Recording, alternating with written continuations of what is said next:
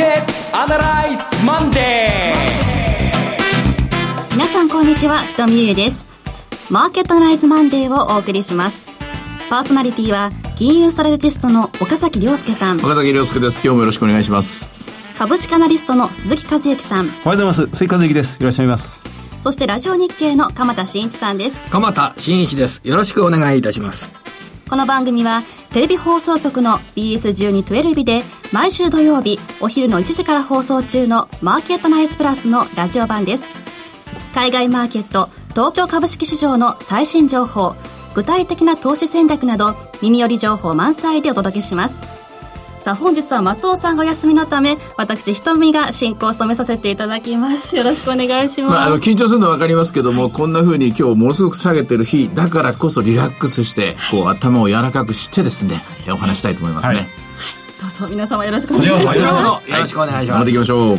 この番組は株株365の豊か商事の提供でお送りします。今週のストラテジーこのコーナーでは今週の展望についてお話しいただきます。案の定と言いますかね、もう予想されてたことだと思います。えっ、ー、と、アリーバードのニュージーランドの市とか、ウェリントンとかシドニー市場では為替が104円台に入っていたので、どうなることかなと思ったんですが、えー、人民元のですね、基準値が今日7.05ぐらいあったかな。先週よりも少しだけ減高方向に、本当些細な数字ですけどね、えー、取り立ててですね、またこれ今回、えー、今日また東京で元が安くなる、えー、人民銀行が元安を誘導してるんじゃないかというような素振りを見せると、これは2万円割れてたと思うんですけども、そうではなかったのでですね、ひとまず、えー、先週の相場の範囲内って言いますかね、ひとまず2万円のですね、えー、防衛ラインは守られた。105円の防衛ラインは東京市場では守られたという形になってますが、まあ、しかしこれいかんせんですね、あの、援軍が来ませんので、日本株には今。うん援軍が来ないので、えー、おしめ買いということで、えー、かなり下がったな、これは、えー、いいチャンスだなと思って仕込みにはちょうどいいと思うんですけども、えー、すぐ直ちに今週の間にリバウンドができるかというと、これは期待薄だと思います。えー、今週の週間戦略としては、えー、今までショートポジションというか、売ってた人はいいところで買い戻せるという形なんでしょうが、えー、かといって、じゃあ新規で買えるかというとですね、これはもう少し深い押しを増さないと。深いっていうのは、まあ瞬間的にしろ2万円を割ってくるとか。やり方としては、やっぱり戻ったところをコツコツ、とりあえず1枚2枚売っていく、株365で言えばそういう感じだと思います。それで、え丁寧に100円、200円取っていく、あまりこう、えー、格好の良くないトレードかもしれませんが、先週に引き続いて今週もですね、下値の目処はどの辺なのかなというのを探る展開になるかなと思いますね。うんあの、順番に行きますと、先週のあの、ジャクソンホール。はい。ジャクソンホールの、その、まあ、パウエル議長は、まあ、一応市場の期待に応えてくれたことにはなるんでしょうか？うん、なると思いますけれども、ただまあ、その後でと言いますか、その前後して、中国の関税引き上げ、それに対してアメリカの報復措置、で、なおかつ、なんといっても自民ゲネとかじりじりと安くなっている、こういう状況の中です。で、もあの、もっと言うと、世界的にとにかくもう金融緩和、金融緩和でですね、これのオンパレードになっちゃってますから、ここでアメリカも動かないわけにはいかない。それに応える形で、えー、金融緩和の追加利下げを示唆したんだと思うんですが、しかし FOMC は割れていると、こういう状況ですよね。うん、ですから、より積極的に、えー、利下げをしたいのかというと、そうでもなさそうだと。で、パウエル議長のそういう言動に対して、トランプ大統領は、あの、敵の一人だみたいなことを言ってますから、罵ってますからね、これは雰囲気が悪い。ただですね、あの、かといって、利下げを2回、3回、4回としたところで、もう10年金利は今日も東京市場では1.5%を下回っています。金融緩和効果があるのか。うんで、世界の金利がマイナスなんですよ、もう。大勢。えー、中国、えー、アメリカな、アメリカはまだ1.4台ですけども、日本は、えー、今日マイナス0.25ぐらいですよね。もっとひどいのはドイツでマイナス0.7ぐらいになってます。先進国の金利はどんどん長期に下がっている。こういう中で金利を下げて、いわゆる、えー、昔ながらの言い方ですけども、金融緩和を期待して、あるいは金融緩和が実現して、金融相場ってありますか？金融相場もうやっちゃったんですよね。うん金融相場っていうのがもうこの世の中からなくなった時代にもう生きてることを考えなきゃいけない。じゃ金融相場がなくなったら、金融緩和っていうものがそもそもなくなったら一体どんな世界が待ってるんだろうと思ってみんな今末恐ろしいと言いますかね、薄く見悪い世界になってると、こういう状況だと思いますね。金融政策とは別に、えー、需要が増加するような方向性が期待されるような段階に入るかどうか。そうです。あの、金融政策がないっていうのは、あの、要するに金融、金利がなくなった世界っていうのは想像してみると、金利っていうのは、あの、ある意味このネガティブフィードバックなんですよね。つまり景気が良くなってくると金利が上がってくる。景気が悪くなると金利が下がってくるっていうので、要するにこう、歯止めの常にブレーキのような仕組みだったんですけど、ブレーキが効かない世界になっていくわけですよ。でブレーキが効かない世界、効かない世界で今株価が下がってるのは不確実性が上昇してるからなんですよね。で、ブレーキが効かないに不確実性が上昇する。どこまで下がるかわかんない。でも不確実性がなくなると今度上がってくる。上がってくるときはどこまで上がるかわからない。で、もっと言うと、金利がなくなったらこれ金融機関、飯の種がなくなっちゃうわけですよね。えー、で、ただ金利がなくなってもまだ、かろうじて金利が残るのが、例えば日本がいい例です。もう金利がなくなった世界は日本経済を見ればいいです。金利がなくなっても金利が、いつもいつもテレビコマーシャルで流れてるのが、個人向けの消費者ローンとかですね、ああいうやつで、信用リスクっていうのは残るんですよ。で、信用リスクだけで世界が動くとなったら一体どうなるのか、信用がものすごく大事になるっていう、これが一つ目。それから、不確実性だけで動くとしたら、不確実性がこう、消えたら急に上がるんだけども、その時に一体全体どんな世界が待ってるのかというと、これは金利がないというのは、イタリアがそうですけれども、財政規律とか、ルールがないと言いますかね、ブレーキが効かない世界ですから、バブルは起こりやすいだろうし、規制がないところにお金が集まりやすいだろうし、政治で言うと、ポピュリズム政権とかですね、政党とか、こういうワンイシュー政党とか、何でもありの形になっちゃうという、こういうのほずな世界っていうのが見えてきますね。まあ、これを最終映像といいますかね、最終的な光景なんでしょうけども、今、差し当たり我々が見えている光景は、早くこの不確実性が収まってほしい。しかしこの不確実性を制御する金利の低下というのがもう、もうはと力は限られている。なのにまだ不確実性は増えるのか、という、これに恐れ、恐れているというところですね。うこれで、あの、貿易のこの戦争の対象っていうのが、その、どこからどこまでを対象にするっていうような段階から、何パーセントを何パーセントに引き上げるっていうような形になった場合に、これ、新しい段階に入って、より問題が深くなったっていうんでしょうかね。そういう段階に入ったっていう見方っていうのはできるんですかね？あの、でしょうね。で、とにかく、あの、世界の統計を見ると、やはり輸出がどんどん落ちてるわけなんですけど、貿易が落ちてるわけですから、だんだんだんだんボディーブローに効いてきて、アメリカ経済っていうのは輸入大国で内需が大きいので、今まで少々ですね、えー、輸入が減ったとしても、えー、輸入の物品に関税がかかったとしても、そんなのビクともせんわと思ってたんですが、だんだんだんだんこれ厳しくなってきてるわけですね。まあ、日本や韓国、それからドイツなんかっていうのはもう、コロッともう参りましたって形になってますけれども、で、ここでアメリカが、この景気の後退がひたひたと足音が聞こえる中、金融緩和が進んでいく、金融緩和の効果がまだ曲がりなりにも、フェデラルファンドレート2.25ですから、まだしばらくありそうですよね。この間に不確実性が収まってくれればいいんだけれども、来年再来まで、あるいは半永久的に続くとしたら、これは一回壊れるかもしれないぞというところに今差し掛かっていますね。あの、今、マーケットは期待値として財政支出、うん、まあ、金融政策がダメなら財政支出だっていう、この財政支出で果たして支えられるのか、効力を持つようなものが出せるのかどうかっていうのが、うん、まあ、おそらく今週相当議論になっていくと思うんですが、尾崎さんはそのあたりはどう財政に関しては、とりあえず一過性はあると思いますね。一過性は。ただそれが連続性、つまりは、こう回転してくるかどうか。いわゆる、あの、学校の習ったことで言うと、乗数効果っていうやつなんですけどね、えー、ばらまかれたお金が2回転、3回転してくるかどうか。あと、日本の場合は財政が赤字がものすごく膨らんでますから、え財政赤字が膨らめば膨らむほど、つまり財政政策を打てば打つほど人々は将来また増税だろうと、また消費税上がるんじゃないのと、うん、えー、いろんなものがどんどんお金かかってくんじゃないのということで、これはまた節約しなきゃなると、かえって逆効果になっていく。日本についてはですね、非常に難しい。日本が一番やりやすい経済政策は、わかりやすく言うとアメリカにおんぶ抱っこで、アメリカの経過良くなって、えー、ドル高、円安が続いて輸出が伸びていく。これが非常にわかりやすい姿だったんですが、ドル高円安がない世界の日本経済は本当に難しいです。これがまあ、一つだけ、一つだけですね、ブレイクさせる、ブレイクスルーさせる方があるとすれば、これはやはり新しい技術であるとか、新しい商品であるとか、新しいサービスであるとかですね、こちらがどんどん突破口を開いていくかどうか、ここにかかっていると思いますね。よく最近は株のマーケット関係者っていうのは、あの日経平均の一株純資産がだいたい2万円ぐらいだからそこを大きく割るような状態にはならないんじゃないかっていう声は聞かれるんですけど、うん、ただ個別で見てみると例えば、あの、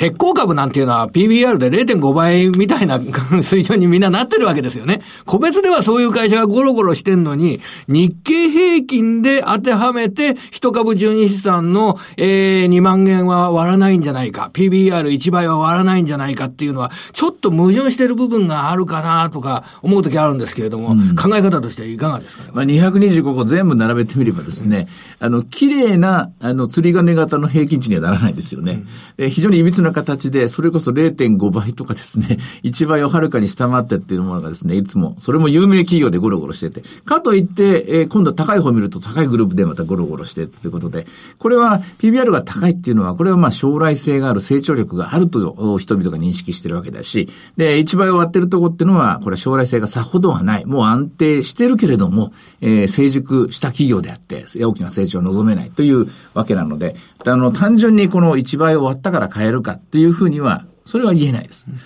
で、実際ですね、これ来年の、うんと、2020年の3月が現役になるかもしれないなっていう話はちらほらと出始めましたよね。今だいたいまあ横ばいぐらいで収まるだろうと、えー、これだけ環境が悪いままもうついに8月も今週で終わるんですが、まだ下半期は来た、あの、回復すると言ってますよね、みんなね。で、これが多分崩れてきそうな気配なんですが、それでもですよ、それでも利益は残ると見てますよね。利益が残るのであれば PBR の1倍でまあいいだろうという納得ある。しかし、利益が残らない、マイナス、日本全国225社全部が揃いも揃って全部利益積み上げたらマイナスになっちゃったみたいな世界になると、1倍じゃダメでしょ、0.9倍になるでしょって、0.8倍でしょっていう世界。金融危機と同じ世界ですよね。あるいは、えー、あの、不良債権処理の2003年の3月の世界かな。あの、そういう世界になるわけですけども、そこまではまだ行ってない。とすれば、1倍割れぐらいのところで収まると見てていいんじゃないかと私は思いますけどね。はいあの G7 も開かれましたよね、うん、で日米首脳会談で貿易交渉合意というニュースがありましたが、はいうん、これはいいニュースのように思えるんですが、はい、マーケットの影響はどうなんでしょう最初の G7 が開かれたことは、これはどっちでもないです。うん、で日米の貿易交渉が終わったということはいいことです、はい。いいことなんですけれども、アメリカにしてみると、もう、中国と、えー、喧嘩をしてですよ。あと、韓国が、あの、には手を焼いて、で、イランともまあ、喧嘩をして、で、それからフランスともデジタル課税の問題で喧嘩をして、えっ、ー、と、敵とか味方がこう、あっちこっちこう、バラバラになってきてるわけですよ。で、その時に、1の古文の日本をですね、敵にするのは良くないので、ここはある程度収まりがつくだろうと、株式市場関係者は見ていました。期待していました。期待通りの結果だったって、ほっと胸をなで下ろしてるっていうところなので、簡単に、え終わったからといってこれで株が買われるかというと、なかなかそうはならないですね。今日はね、全場で買われなかったんですけど、日本ハムとかプリマハムなんかのソーセージを作るためのアメリカから持ってくる豚肉材料の関税が結構下がっていくんですよね。だからそれで、おソーセージの株買われるかなと思ったけど、やっぱり全般が下がってんで、買われませんでしたね、今日はね。これ落ち着けば結構、あの、マーケット材料として意識されることもあるかなという、そんな、あの、ひとみさんの指摘の、あの、面だとありますよ、うん、思いますよ。はい。ただね、貿易交渉って私は思うんですけどね、あの、日米の貿易交渉が牛肉の関税がこう下がってからなんですよ。下がってから黒毛和牛なんですよ。下がってから和牛の価値が出るわけですよ。で、豚肉も関税下がったとしても、やはり日本の豚肉うまい、安心できる。このあの、なんて言いますか、認識っていうのはもっと広がるんじゃないかと思うんですよね。だからあんまりここのところっていうのはね、経済の関係ないように思いますね。原材料が安くなるとか、そういう視点で見るよりも、もっと、もっと大きな目で、日本の製品の良さというんでしょうかね。日本の価値を上げるためには、そっちの方が非常に引き下げていいと私は思います、ね。奥行きがあるわけですね、材料として。よくわかりました。はいさて、株365の動きはいかがでしょうかはい、現在337円で取引が続いていますが、朝方の寄り付けは安かったですね、112円です。ですから今は高値圏内、2万355円が高値ですね。2万円はまだ割れていません。はい。さて、いろいろ展望していただきました。今週末土曜日午後1時から放送のマーケットアナライズプラスもぜひご覧ください。また、Facebook でも随時分析レポートします。以上、今週のストラテジーでした。マーケットアナライズマンデー毎週土曜日午後1時から放送中の BS1212 マーケットアナライズプラスからのセミナー情報です。次は名古屋での開催です。題してリアルマーケットナライズ2019 in 名古屋です。9月7日土曜日、会場は JR 名古屋駅直結の JR ゲートタワーカンファレンスです。BS1212 のマーケットアナライズプラスのホームページからリアルマーケットアナライズの応募フォームにご記入いただくか、お電話でご応募ください。電話番号は0120-975-988 0120-975-988です。通話も、通話料無料。自動音声応答サービスにて24時間ご応募を受けたまっております。くれぐれもおかけ間違いのないようにお願いいたします。また、応募はお一人様一回限りでお願いします。個人で複数応募いただいても無謀となりますのでご了承ください。締め切りは8月26日月曜日、本日です。名古屋だけでなく、中部にお住まいの皆さん、ふるってご応募ください。なお、今日ご案内したセミナーでは、ご紹介する商品などの勧誘を行うことがあります。あらかじめご了承ください。9月の7日の名古屋セミナーという形になりますけど、雇用統計とかが発表されて、ちょっと一点ここで伺いたいのは、9月って、あの、半ばから後半にかけて、えー、ヨーロッパ、そしてアメリカ、日本と金融政策の決定会合を控えてるじゃないですか。ありますね。そうなると、やっぱり、えその金融政策の決定会合を間近に控えるという段階になると、株は売りにくくなるという基本的な発想は、これは、あの、取っても大丈夫でしょうかね、株が売りにくくなるっていう、そこに下方硬直性みたいなものを認める必要はないと思います。株売りやすくなるかもしれません。あの、要するに、あの、勝負といいますか、分かれ目は9月第1週の統計で大体方向決まると思います。実際、今までのアメリカの過去4回の利下げを見ても、95、98、01、07を見ても、利下げしてから1ヶ月後にもう勝負決まってるんですね。ですから、今回の場合も9月の第1週の ISM 統計から雇用統計のまでの間に方向は出ると私は思います。で、この出た方向を皆さんと議論したいなと思いますね。はい。次はテレビ番組のお知らせです。いつでも無料の放送局 BS12-12 では本日夜7時から山田大使ドラマ沿線地図最終回を放送します。自分の子供が高校を中退し、同棲を始める。そんな出来事に直面した二組の夫婦が相次ぐ時期を乗り越え、生きるということを問いかける衝撃のドラマ。ぜひご覧ください。チャンネルの見方がわからない方は、視聴者相談センターへお電話ください。オペレーターが視聴方法をわかりやすくお教えします。03-5468-2122 03-5468-2122 BS12-12 視聴者相談センターまで。それではここでプレゼントのお知らせです。この番組、マーケットナレズマンデーでは、鈴木和之さんの最新著書、賢者に学ぶ有望株の選び方、3つの投資手法できっちり稼ぐを抽選で5名様にプレゼントいたします。さて、こちらどんな内容なんでしょうか？あの、有望株の選び方、あの、これまで何回か出してて、まあ、それを改定したというます。景気敏感株、それからバリュー株、成長株という3つのカテゴリーからのそれぞれの、まあ、ポイント、観点というものを書いてます。先日、その5冊に全部サインさせていただきましたので、はい、えー、熱くプレゼントさせていただきます。どうぞ、ふるってご応募くださいませ。はい。今回、マーケットナイズマンデーの感想をお送りいただいた方の中から抽選で5名様に、鈴木さんの直筆サイン入りでプレゼントいたします。ご応募は、インターネット限定、ラジオ日経ウェブサイトトップページからアクセスできます。締め切りは9月2日です。皆さんからのたくさんの感想、ご意見、ご要望などお待ちしています。以上、鈴木和之さんの直筆サイン入り最新著書プレゼントのお知らせでした。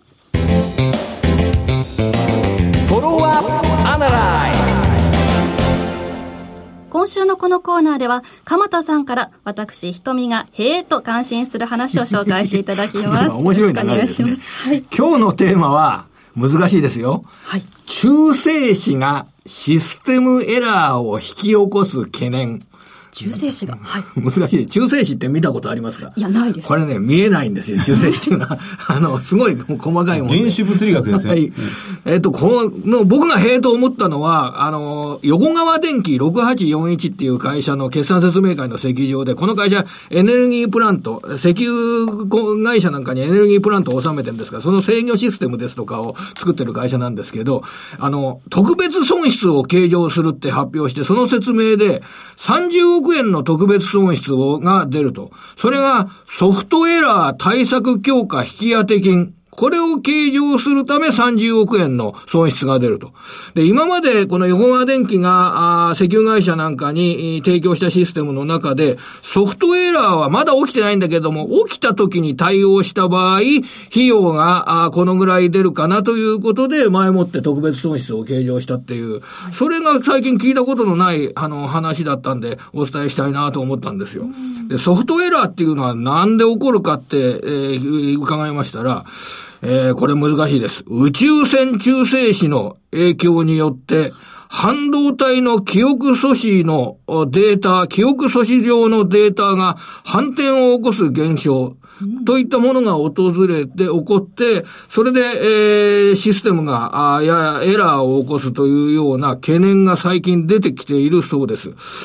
つまり今ね、あの、半導体の線幅っていう言葉って耳にしたことあるかと思うんですが、すごい半導体って狭い部分に、えー、たくさんの機能を詰め込むというようなことを、一つのあの半導体に機能をたくさん詰め込むためには、線幅がすごい狭いところに頭のいいものをボンボンボンボンくっつけるっていうようなことをやると、一つの半導体の頭がすごく良くなるっていうことで、だからちっちゃいところにいろんな頭脳を詰め込むっていうことに力入れてるんですね。これで今14ナノとか7ナノとかっていうところに機能が詰め込まれてるっていう状況なんですけれども、その微細化が進むっていうような状況の中で、目に見えないような小さい物質、それでも影響を受けやすくなっているというのが、あの現状、結構半導体の会社の中では話題になっているそうです。それで今、2年間ぐらいの間に、横川電機によると地球上の中性子の量っていうのが、なんか増えてきてるんですって。そうなんですこれは感じないんですよ。人間ですと。人間で感じることはないんですが、中性子の量が増えてくるっていう、来ている現象面があって、半導体の線幅が小さくなってるっていうことと合わせて、その半導体の、一部の半導体が影響を受けて、システム全体が、あの、エラーを起こすというような懸念。これが結構、あの、半導体の会社の中で議論されてる宇宙っていうのは放射線だらけですからね、それを守ってるのがオゾン層だとか、まあ大気層なんでしょうが、それがやっぱり少しずつ壊されてるんでしょうかね。地球環境の問題かなんかとどっかリンクして。はい。で、結論としては、あの、こういった費用が出てくるっていうことは、その費用を受け取るような会社もあるということですよね。だから、システム関係の開発会社とか、あの、エラーを直す会社の仕事は増えそうだというのが今日の結論です。なるほど。勉強になりました。たくさんへです。ありがとうございます。さて、マーケットナイズマンデー、そろそろお別れの時間です。ここまでのお話は、岡崎亮介と、追加税と、鎌田新一、そして、瞳優でお送りしました。それでは今日はこの辺で失礼いたしますさようならこの番組は株365の豊か商事の提供でお送りしました。